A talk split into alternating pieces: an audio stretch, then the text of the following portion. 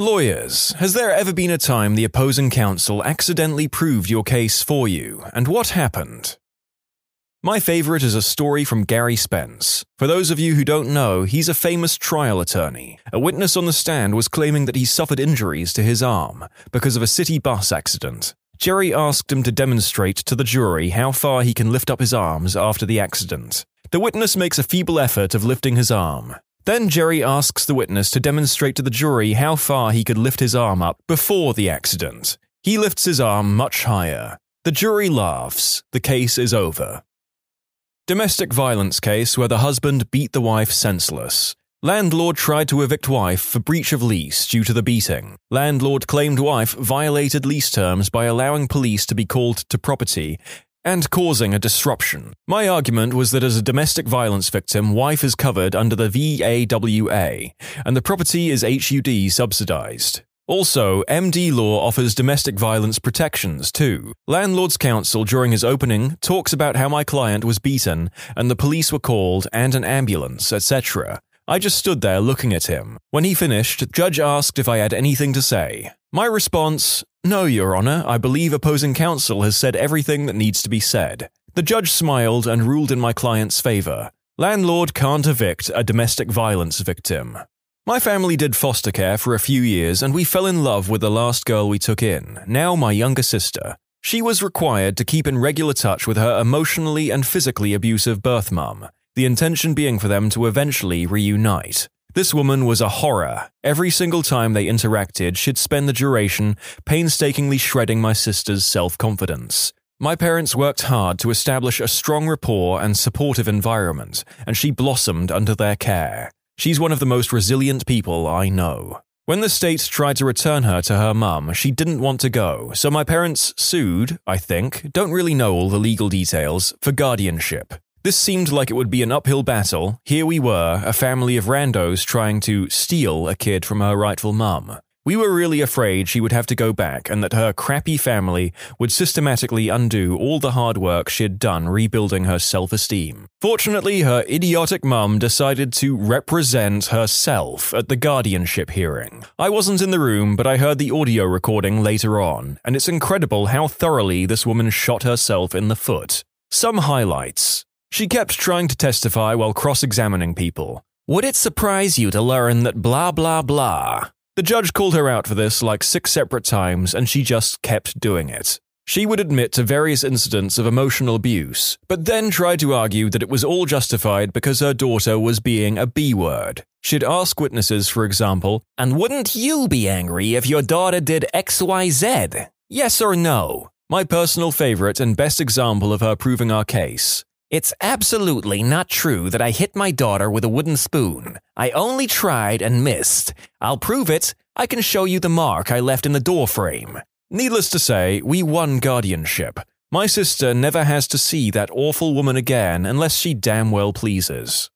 The Dunning Kruger effect occurs when a person's lack of knowledge and skills in a certain area cause them to overestimate their own competence. This lady may be a walking, talking example of said effect, both in her capacity as a parent and a lawyer. I worked as an intern for a lawyer. Construction laws in France are quite strict in regards to the neighbouring of historical monuments. The city was denying a permit for heavy modification of the house of our clients. They were arguing that because you could see the house from the church's bell tower, modifications were impossible. As a support, they kindly linked us a 360 degree picture from said bell tower. We, as kindly, pointed out to them that our client's house was indeed not visible from the top of the church. Building permit was greenlit the following day. Not a lawyer, but I am a former insurance fraud investigator. We were at a hearing before the WCB. I had something like 18 hours of video spread over a two week period of a claimant doing roofing work. The problem for me was that the video didn't get a clear face shot. Normally, what we liked to do was get in close, show the face for positive identification, and then zoom out. Bonus if the claimant was wearing distinctive clothing that could be easily tied to him. Because of where this guy lived, all I could do was show someone who matched his description getting out of a truck registered to him every morning. He wore a hat, he had a beard, and he had neither at the hearing. So the company lawyer is prepping me and basically letting me know to be on point because the claimant's attorney is almost certainly going to challenge the fact that it is his client in the video. If the video got tossed, the case was lost. About two minutes into the hearing, claimant's attorney agrees to stipulate to the fact that it is his client in all of the video. All of it. Our attorney was shocked. That was pretty much the only leg he had to stand on. Claimant attorney was incredibly smug right after this, like it was no big deal. Evidently, his strategy was to show that his client wasn't really a professional roofer since he was doing the roof the wrong way. He tried to get me to answer questions about roofing. I refused as it was beyond the scope of my work, and he just wouldn't let it go. After about an hour of back and forth over this, the judge finally said, Counselor, it doesn't matter if your client is doing the work well. What matters is that he has stated numerous times under oath that he cannot work. Whether he's doing it for free, for cash, or for fun, has no bearing on the fact that he's doing roofing work while collecting compensation benefits, which he was awarded because he couldn't do roofing work. The guy lost and had to repay a bunch of benefits. After a few of those hearings, I began formulating a list of lawyers I would never hire and ones who I would absolutely want on my side. I had to go to court over a financial screw up when I was a student. Took advice from the university legal support team who said I didn't need a solicitor, so I went alone. The judge didn't like this and postponed it for another date so I could prove I'd had more counsel first. The other party's solicitor caught me outside the court and said, I didn't tell you this, but and pointed out a huge error in the financial paperwork that made it very obviously come out in my favor. Went back to legal support, got confirmation that it was right, went to the second hearing alone, and got the entire thing thrown out. The other solicitor winked at me as he left, saved me about $9,000. Nice chap.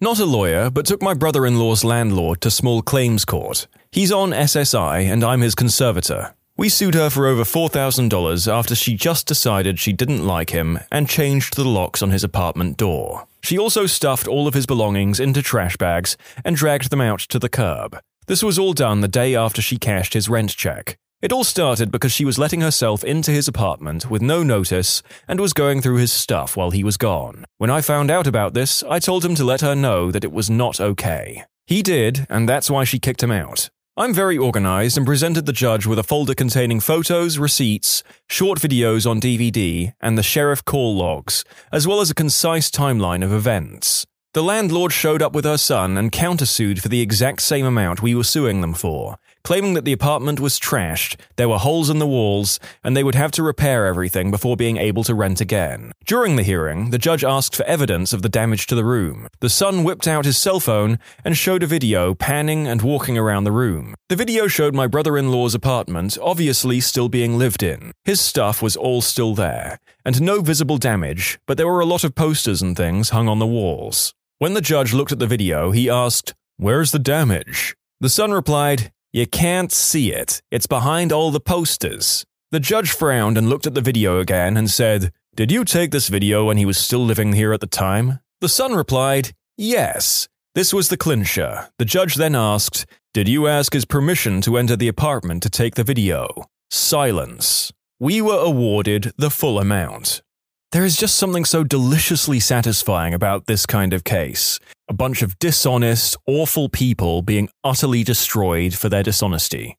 I had a misdemeanor possession case I was defending. Client was driving his mum's car. He gets pulled over for playing the stereo too loud. There are pills in the center console, in a prescription pill bottle. The bottle has his mum's name on it. Client gets arrested and charged with possession of a controlled substance without a prescription. Case is obviously bullcrap, but the dumbest DA I've met in my entire life won't dismiss. We go to trial. During closing arguments, the DA says, This case is a circumstantial evidence case. During my closing, I slapped the jury instruction on the projector that says if a case is based on circumstantial evidence and there is one factual scenario that points to guilt and one that points to innocence, the jury must find in favor of the defendant and acquit. My client was acquitted.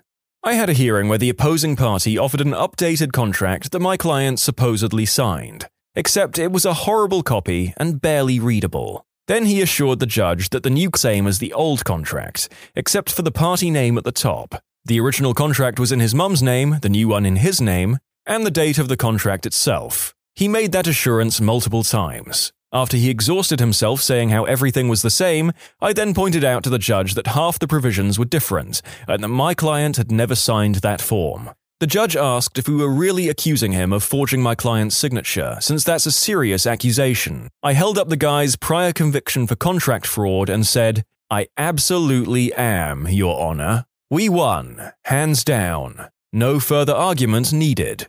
My dad's ex girlfriend took us to court over his estate after he kicked her out. Her claim was that she was entitled to half the pie due to the de facto marriage. She had mountains of evidence of her contribution to dad's company and running the private estate. Expense reports, receipts, dates and times, times her and dad proved their relationship with trips and combined spending, etc., etc. She had so much evidence, the judge took four days to look it all over, after which he came back and basically said, Why the heck would you have all this if this wasn't your plan the whole time?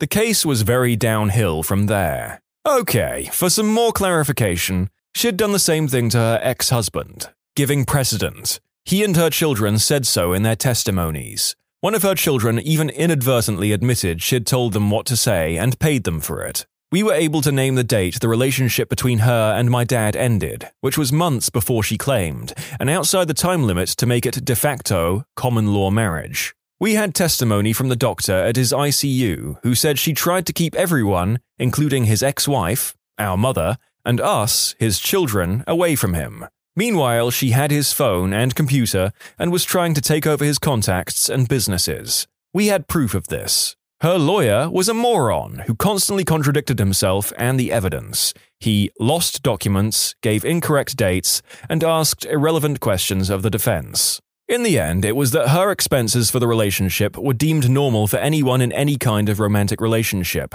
that gifts and meals aren't claimable for compensation, and that her contributions to the household and business were not sufficient to warrant compensation. She never actually put any money into either and that the relationship was not sufficient in duration to qualify as a common law marriage. This case took four frickin' years to settle, including two elevations of appeals. She finally gave up because she'd run into about a quarter million dollars of court fee debt, as well as being forced to pay us $40,000.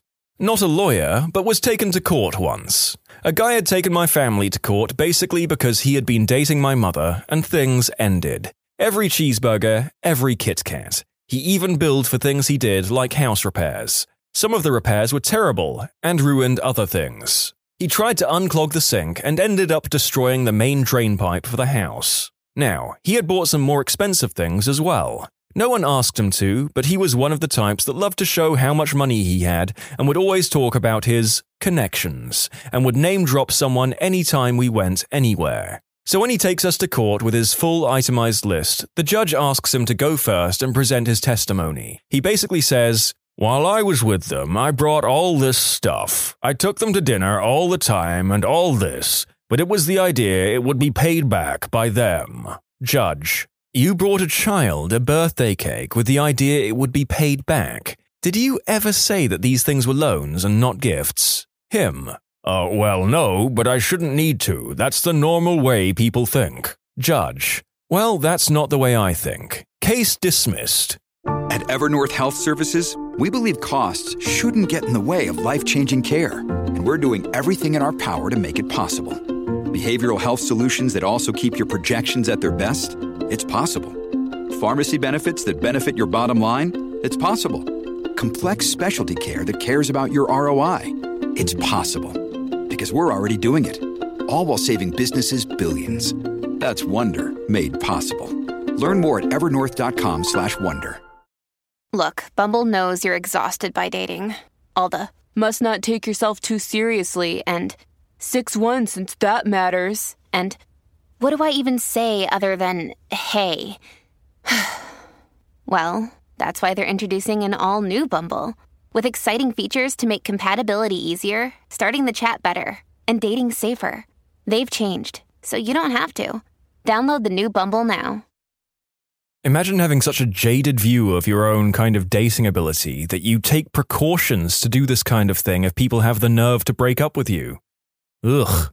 Relative of a retired prosecutor. Relative was working misdemeanor criminal court. Cases get called in alphabetical order, and two women named Catherine Smith and Catherine Smith, with a K, were scheduled to have their hearings before the judge. Not their actual names, but you get the point. Both had similar names, but slightly different. So the bailiff announces the next case to the courtroom. Catherine Smith, with a C, for one count of possession of white powder with the intention to sell, and one count of selling her body. So Catherine Smith, with a K, stands up and indignantly cries, Whoa, whoa, whoa, just wait a second. Where the hell did the working girl charges come from?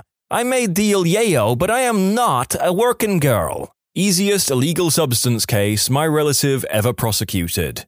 Actual lawyer here. From the Fool for a Client file. Was interning at Legal Services after 1L, doing discovery work for family law. My supervisor invited us to observe a hearing for our client to get a restraining order against her husband. At the hearing, the client discussed various times he threatened her. The man, representing himself, interrupted and said, Judge, I never said any of those things. If I had, she wouldn't be standing here. Restraining order granted. Not a lawyer, but here's a story from the burbs. My buddy's psycho neighbor built a wall too high and doesn't have proper drainage on his property for the very small creek slash natural drainage in between their yards. My buddy hired an attorney as the psycho decided to sue him over it. My buddy's engineer looked over the property and noted not only did my buddy set his yard up right, but the neighbor created drainage problems. Neighbor hired his own engineer that proved my buddy was correct. Now the guy is likely to go postal case was going through to mediation. Since both engineers found fault with the psycho neighbor, my buddy decides he's going to take it to trial. Turned the tables a bit. I'm not a lawyer, but witnessed a pathologist win a case in court by destroying the defense's credibility. The question was over whether or not carbon monoxide poisoning could have caused certain signs of death in an individual, but the defense didn't study their chemistry very well and kept asking the pathologist whether carbon dioxide could have caused these signs. After thoroughly frustrating the defense by answering his questions incorrectly, the pathologist said very loudly, Oh, I'm sorry. Did you mean carbon monoxide? Because that's a completely different thing completely destroyed the defense's credibility in front of the jury. They were done after that. So I guess the opposing counsel screwed himself by not picking up a book. For clarification, this is not the only reason that lawyer didn't win. There were a lot of other things that didn't work out in his favor, but those were technical things that he probably knew about ahead of time. This was a case where he was asking questions that he thought were going to work out in his favor, but it worked out against him because he made a basic chemistry mistake that he honestly should have caught. Yeah, I know he's not a scientist, but you don't have to be a scientist to remember the difference between those two things. Getting terminology correct is a part of his job. It's not likely anyone caught a felony charge solely because he said that one thing wrong. A guy I used to work with was going through a messy divorce, about 20 years ago now. His soon to be ex wife was a psycho, and her father was a psychologist, so he was pulling all of the strings. Even had my coworker arrested at work one day. Bullcrap charges. The divorce case took years, one young son involved, and at every turn my friend lost because of something the father filed for or another string he pulled. In the end, they were in court, and it was very apparent that my friend was going to lose custody and all visitation rights. Every plea he entered was squashed, and he was mentally broken. The judge asked the ex wife if she had anything else to add, and she said she had a written statement that she wanted the judge to read. The bailiff took the paper from her and handed it to the judge, who unfolded the note and read it. He stopped for a minute and asked her if she was certain she wanted this note added to the case, and she said yes. The judge turned to my friend and said, paraphrasing, Mr. Insert name here, all these years and all these claims that I ruled out against you, the court profusely apologizes. I did not believe you, but now I do. Ruling in your favor. Bangs the gavel. I grant you full legal and physical custody of your minor child. Bailiff, please handcuff Miss, name here. My buddy was stunned that he won and happy at the same time. He later found out that the note said, Give me my son, or I'll frickin' kill you. There you go, folks. Threaten the judge. That can only go well for you. You heard it here first. Not a lawyer, I know, but my parents were in a lawsuit where this happened. They owned a business, and on either side of it were other businesses. Their neighbors to the left sued us, claiming that they had been using their property without paying them or without permission, that we were essentially trying to adverse possess it. We got a surveyor to come in, and the surveyor said that not only were we using all of our property, but we had been paying rent to them on about 20 feet that was also our property. Obviously, they weren't happy, so they got their own surveyor, who gave us 50 feet. We won the lawsuit. Now, their little patch of property has a rusty fence all around it with keep out signs everywhere. It's about 20 by 10 feet. When I first started, my firm had me on a case where the client had claimed he lost because of ineffective assistance of counsel basically saying that the old lawyer didn't do his job. So we prepare an argument based on not asking the right questions, not communicating, etc. We think it's going to be a tough case, but not unwinnable. Then we get the response to our complaint where the old lawyer argues that he was only ineffective because he didn't have time to prepare his case and only reviewed it the morning of the original trial. He had known about the case for months, by the way. The judge saw this, and during the trial, we had essentially asked, isn't this the definition of ineffective counsel? Not giving enough time to your client? The silence from his side of the court was amazing. Needless to say, the trial didn't last much longer. Thanks, opposing counsel. I guess you were ineffective for both of you. Not a lawyer, but in a suit against an employee, her attorney presented our contract and their contract to demonstrate the differences to prove that his client hadn't stolen ours. Um, where did you get our contract? Idiots. We won. Spent a couple of hundred grand, defendants both ordered to pay 10k, filed bankruptcy, and dissolved business. Started anew with another competitor. Life. Not my case, but I was in courtroom watching a trial. Self representing defendant who was accused of flashing a guard and pleasuring himself till, well, you know. As a pro se defendant, he defended himself at trial without an attorney. Prosecutor was doing well proving the case. When the female deputy was on the stand, the defendant asked her one question If you saw me do what you claim I did, then how big is my member? The deputy responded by raising her hands and estimating about 15 inches. The guy grinned, turned to the jury, and said, Yeah, that's right, and sat down. Obviously, he was convicted. He was doing a 10 year prison sentence, so this conviction wasn't of much consequence, but I'll never forget it. Oh, I've got one. I was about five when this happened, but my parents explained it years later. There were a series of trees on the sidewalk in front of each house on the street. Although they were not part of our yard, the tree was owned by my parents and they were responsible for it. Some guy tripped over a branch and was seriously injured. He came after my parents for all of the money. The dude showed up with a mountain of evidence hospital bills, psychologists' testimonials, a photo montage of his slow and painful recovery, etc. Apparently, his lawyer brandished this stuff like a bat before court. My parents' lawyer thought he had a good case, until the first day of court, when he walked over with a picture and asked, Is this your tree? My parents looked at the photo in disbelief. Uh, no, that is actually not our tree. The opposing counsel repeated the question. It went back and forth a few times until my parents' lawyer incredulously produced a picture of their tree, which was, even to the untrained eye, a completely different tree. At that point, the opposing counsel whirled around and started screaming at his client, You said that was their tree! Case summarily dismissed. My parents walked out in shock, came home, and bought me ice cream. All's well that ends well. When you subscribe, make sure to hit the bell to turn on notifications. Put the playlist on in the background to finish listening to all the stories, linked at the top of the description. And if you like Am I the Genius, give Am I the Jerk a shot, linked in the description too. Either way, thanks a lot for watching, and we'll see you guys next time.